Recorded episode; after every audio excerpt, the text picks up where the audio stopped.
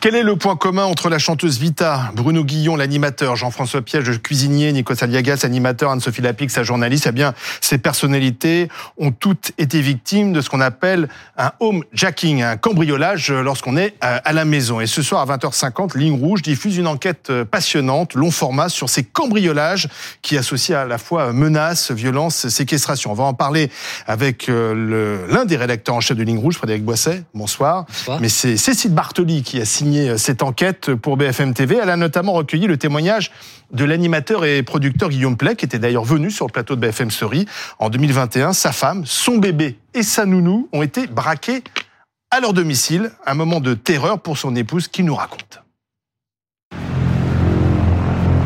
Ma nounou arrive comme tous les jours, parce qu'ils attendaient que la nounou arrive pour rentrer dans la maison. Ma femme prend son petit déjeuner, et d'un coup, elle entend clac, elle entend la porte, mais fort. Et elle n'a pas entendu s'ouvrir, elle entend claquer. Et là, elle a à peine le temps de se retourner qu'il y a trois mecs euh, cagoulés, gantés euh, et capuchés en plus par-dessus, donc ils voient rien. Très grand gabarit, très grosse voix.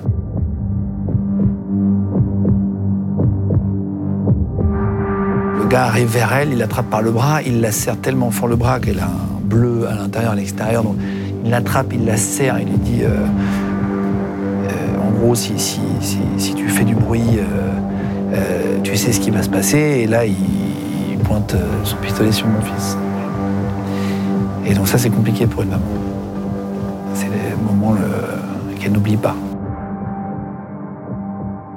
Elle a cru qu'il allait mourir parce qu'ils sont allés euh, très fort. Euh, comme ils trouvaient pas de coffre, euh, ça les a rendus un peu fous, quoi. Et ils ont joué avec le, chien du pistolet en comptant sur la tête de ma femme. Ce qui n'est pas facile après. Elle se rappelle de ça beaucoup en boucle, etc. Donc c'est quelque chose dont on se remet pas. En fait, parce que là, tu te dis, ok, bah, dans trois secondes, je pars, et puis à mon fils, là, qu'est-ce qu'ils vont faire de ça C'est quand même difficile pour une maman des cambrioleurs qui euh, braquent un, bébé devant, devant sa mère. Ils n'ont peur de rien, ils ne reculent devant rien. Ils font très très vite appel à la violence, oui. Et ce qui est intéressant dans ce cas-là, c'est que la culpabilité du père qui n'était mm. pas là s'ajoute aussi la culpabilité euh, de la personnalité publique qui s'était exposée sur les réseaux sociaux avec euh, une montre de valeur. Et cette montre a été repérée par les malfaiteurs. Il avait aussi mis sur les réseaux sociaux qu'il allait s'absenter pour participer au Festival de Cannes. Et c'est hmm. précisément à ce moment-là que ça a été attaqué. Donc il y a clairement quelque chose qui est lié à la célébrité et à la, visibilité sur les réseaux sociaux. Mais pourquoi ces cambrioleurs choisissent d'attaquer lorsque les victimes sont à leur domicile, lorsqu'ils sont là? Parce qu'a priori, on... avant, le cambriolage, c'était justement quand il y avait personne à la maison. Euh... le problème, c'est qu'aujourd'hui, on s'est équipé de systèmes de surveillance, de digicode, de portes blindées, et c'est devenu de plus en plus difficile d'entrer. Le plus simple, c'est d'attendre que les gens soient là. Quand ils sont chez eux, ben, hum. ils mettent pas l'alarme. Et donc, euh, on arrive à rentrer par ruse en se faisant passer pour un livreur ou pour quelqu'un d'autre. Une fois qu'on est rentré, déchaînement de violence instantané pour obtenir ce qu'on cherche. Alors, comment peut-on s'en préserver? Alors là, je me tourne vers le policier euh, Reda Bejaj, qui est avec nous, délégué départemental du syndicat Unité GP Police FO. Comment euh, s'en prémunir de, de, ces nouveaux cambriolages à domicile? La technologie, la vidéosurveillance, soit par des boîtes privées, soit euh, une caméra Wi-Fi qui est reliée directement à son téléphone portable. À ce moment-là, la victime peut donner directement les infos aux policiers. Et très souvent, comme on l'a vu dans beaucoup euh, beaucoup d'affaires de, de, personnalités qui se sont fait euh, cambrioler, bah, on arrive à interpeller les individus. Oui, mais donc ça veut dire que ça n'empêche pas le cambriolage, parce que je crois savoir de mémoire que Guillaume Play, il avait ses équipements chez lui, ça n'empêche pas le cambriolage. ça permet de retrouver les cambrioleurs, mais ça ne dissuade pas non, les cambrioleurs. Non, dissuader, c'est difficile de, de, dissuader tant que vous aurez des réponses euh, pénales qui sont très faibles, malheureusement, parce que j'en ai, parlé, euh, j'aime bien m'imprégner des collègues euh, des groupes de répression du banditisme, c'est eux qui gèrent ce genre d'affaires, ou alors la BRB, et ils me disent, la, le, le, problème auquel ils font face, c'est que souvent c'est décriminalisé. Parce qu'à partir du moment où vous avez l'usage d'une arme, que c'est en bande organisée, et que vous faites usage de la violence, forcément, ça devient criminel. Donc ça passe en cour d'assises. Seulement, très souvent, dans la plupart des cas, c'est décriminalisé, ça passe en délictuel. Et du coup, les, les auteurs des faits ne prennent que entre une peine entre 5 et 10 ans. Alors euh, quand ils sont mineurs et qu'à ce moment-là l'irresponsabilité pénale rentre en compte, c'est encore euh, des Mais peines exemple- qui sont encore beaucoup plus moindres. Si je prends l'exemple d'Anne-Sophie Lapix, parce que le cambriolage n'a pas eu, enfin, le fils était là, il a vu, il a entendu du bruit, donc ils sont partis. Euh, ils risquent quoi si, si on les attrape, euh, ces, ces gens-là? Ben, Parce que vous priori, ils n'ont pas commis. Ils ont été attrapés d'ailleurs, mais ils n'ont pas commis le, le- cambriolage en tant que tel. Oui, alors Ils ont là, tenté. Après, c'est c'est la tentative et c'est au service d'investigation de, de, de prouver qu'il y avait euh, éventuellement tentative. Et du Mm. coup, là, il, il risque une peine beaucoup moindre. Je pense qu'à un moment, il va falloir qu'on avance sur le sujet parce qu'on a Il l'impression faut des peines dissuasives. voilà, vous faut des peines dissuasives et puis euh, et encore plus pour les commanditaires parce que très généralement euh, les personnes qui le profil des, des auteurs ce sont des, des mineurs ou euh, des jeunes d'une vingtaine d'années euh, qui euh, voilà sont commandités par un individu. On a vu le cas de Monsieur Nikos où c'était carrément un des individus. Lui, il avait une dette, une dette, voilà, une Ouais. dette à rembourser. Et pour rembourser cette dette, on lui a dit monte sur un Alors cambriolage. justement, on, va en parler parce que euh, ceux qui organisent ces cambriolages sont pas forcément ceux qui les exécutent. Euh, et c'est ce que vous avez, ce qu'on va apprendre ce soir dans, dans l'enquête de Ligne Rouge. Euh, ces cambrioleurs, enfin c'est ceux qui organisent, recrutent des petites mains pour commettre le délit. Exactement. Il y a ceux qui obtiennent l'information, qui savent qui veulent attaquer et comment ils veulent l'attaquer, mais qui vont pas s'exposer eux-mêmes et par honte de risque et ils vont recruter euh, des petites mains, souvent des jeunes mineurs, qui, euh, qui Alors vont participer au vol. Stéphane Selami, qui, qui sont ces, ces petites mains, ces sous-traitants en quelque sorte? On les recrute comment? Bah, c'est en fait finalement assez basique. Euh, ça passe par les réseaux sociaux, ça passe par les Mmh. messageries cryptées, notamment Telegram. Mmh. Ce sont effectivement des jeunes issus de quartiers dif- défavorisés euh, en Île-de-France. Ils se connaissent pas forcément, ce qu'on appelle dans le jargon policier des équipes à tiroir. Mmh. Des gens qui sont interchangeables. Euh, Une heure avant, ils savent pas qu'ils vont aller euh, commettre un jacking. Donc euh, voilà, c'est à peu près les profils. On a parlé de mineurs, de jeunes majeurs aussi, euh, des gens qui sont déjà connus pour euh, des faits de petite voire moyenne délinquance, mais qui sont pas encore ancrés, euh, Mmh. j'allais dire très durement dans la dans la délinquance. Et c'est à peu près le, le profil aujourd'hui des de ces auteurs. Alors, regardons un deuxième extrait de, de cette enquête, euh, justement consacrée à, ceux qui recrutent euh, les cambrioleurs. Kamel Z, 27 ans, est très connu des services de police avec déjà 7 condamnations. Il a même fait 5 ans de détention provisoire pour le meurtre d'un jeune de son quartier, pour lequel il sera finalement acquitté. Kamel Z aurait recruté ses complices dans les 18e, 19e ou 20e arrondissements de Paris, contre la promesse de quelques milliers d'euros pour faire le sale boulot. Des jeunes de cité qui ne se connaissent pas et qui ont généralement peu d'informations sur les braquages. Une manière de ne pas être trahi par ces recrues. Les donneurs d'ordre pensent ainsi rester hors d'atteinte des enquêteurs. Logiquement, ils ont déjà une certaine expérience du milieu du banditisme et des techniques policières. Ils pensent se mettre à l'abri justement euh, des enquêtes et de leurs responsabilités pénales euh, en utilisant euh, des, des bandes de jeunes un peu moins expérimentés. Ce sont des gens qui sont foncièrement dangereux puisque euh, ils n'hésitent pas à faire monter des personnes armées, c'est-à-dire armées de couteaux, armées de marteaux, parfois armées d'armes de poing, au domicile des victimes. Oui, parce que ce qui frappe aussi dans ces homejacking, c'est c'est la violence. Euh, c'est parce que justement, c'est des petits jeunes là, qui n'ont peur de rien, on leur donne un, un flingue et puis on, lui, on leur dit vas-y, il faut, il faut du résultat, donc il faut à tout prix revenir à quelque chose. On peut parler d'une extrême violence hein, exercée sur les sur les victimes. Alors déjà, il y a la violence psychologique, a été agressé à domicile, et ensuite il y a la violence physique, qui euh, effectivement dans plusieurs affaires euh, a, a eu lieu hein, sur plusieurs sur plusieurs victimes. Je me souviens de Bernard Tapie qui a été euh, par frappé, exemple, mais c'est pas le venu seul. témoigner. Oui, oui, complètement. Donc Bernard Tapie, mais il y en a eu d'autres, euh, bien d'autres. Et ça, c'est une constante. Aujourd'hui, euh, ils n'hésitent plus à faire euh, preuve de violence.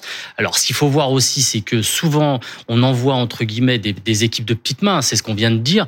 Et souvent, ce ne sont pas des grands professionnels. Et d'ailleurs, heureusement, parce que ça permet derrière aux services d'enquête, comme Monsieur le, le précisait tout à l'heure, les GRB ou les BRB, de pouvoir remonter plus rapidement euh, la, la, la piste et le fil de, de Oui, mais ces le équipes. fait que ce ne soit pas les professionnels, c'est aussi peut-être une porte ouverte à une violence extrême, un déchaînement de violence. Bien sûr, puisque pas de limite et pas d'expérience, on va dire, dans, dans ce domaine. Donc oui, effectivement, on est, on est sur une violence exacerbée. Est-ce que les homejackers ne s'en prennent qu'aux personnalités?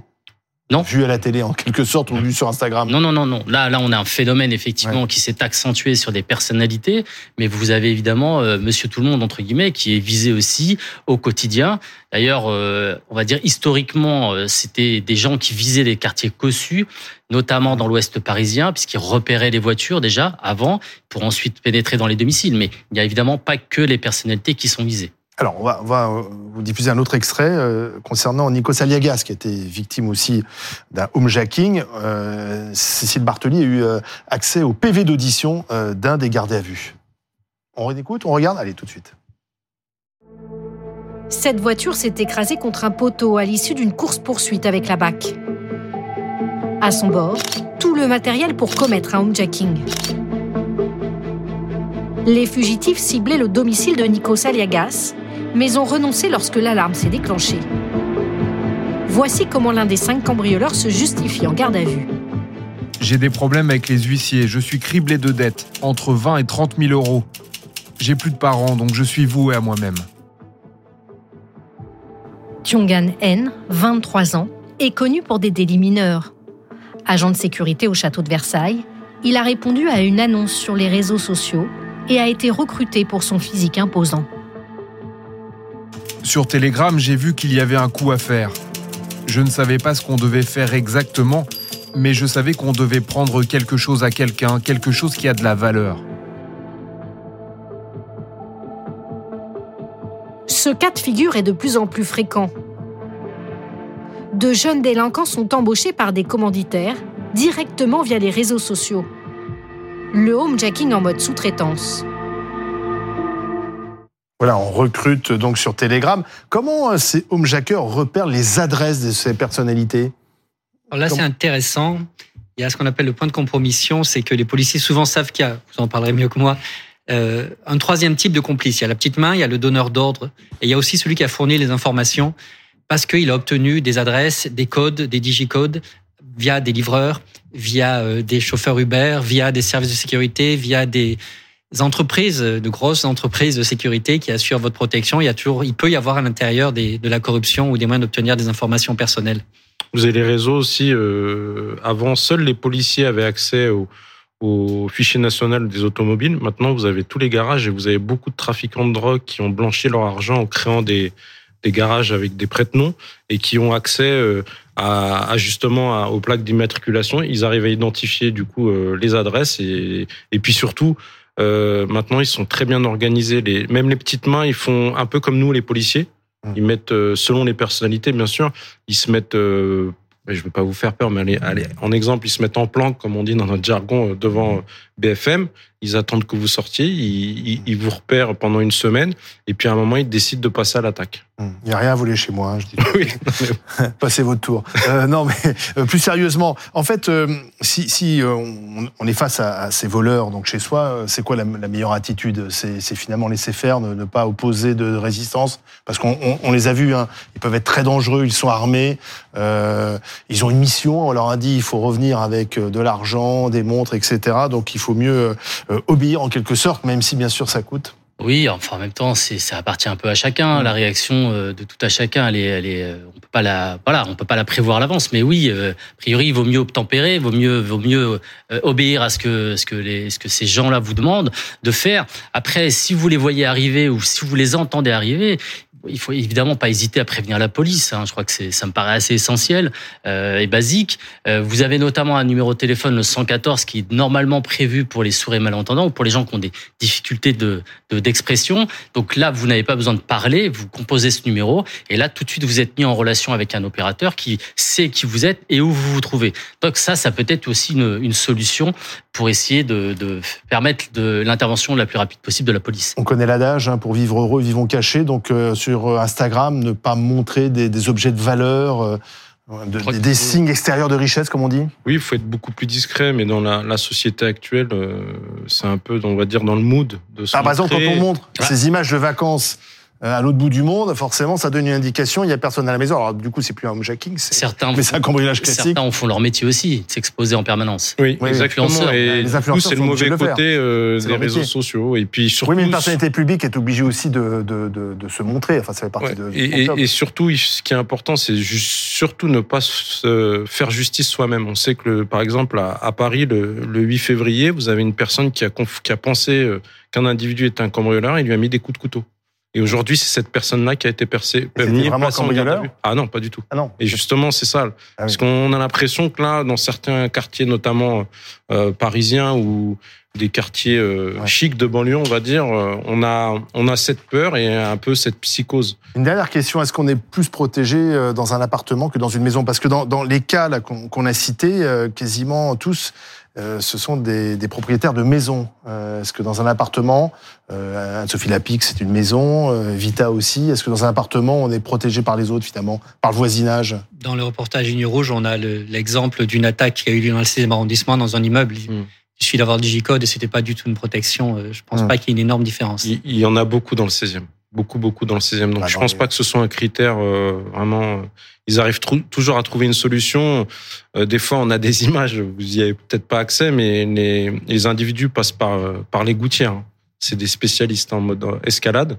Et euh, à ce moment-là, ils neutralisent la victime et ils obligent la victime à ouvrir aux complices. Merci euh, à tous. Ce soir, je vous recommande chaudement à 20h50 de visionner ce Ligne Rouge, euh, cette enquête long format consacrée au cambriolage, qui, on l'a compris, sont à la fois menaçants et violents, les fameux homejacking.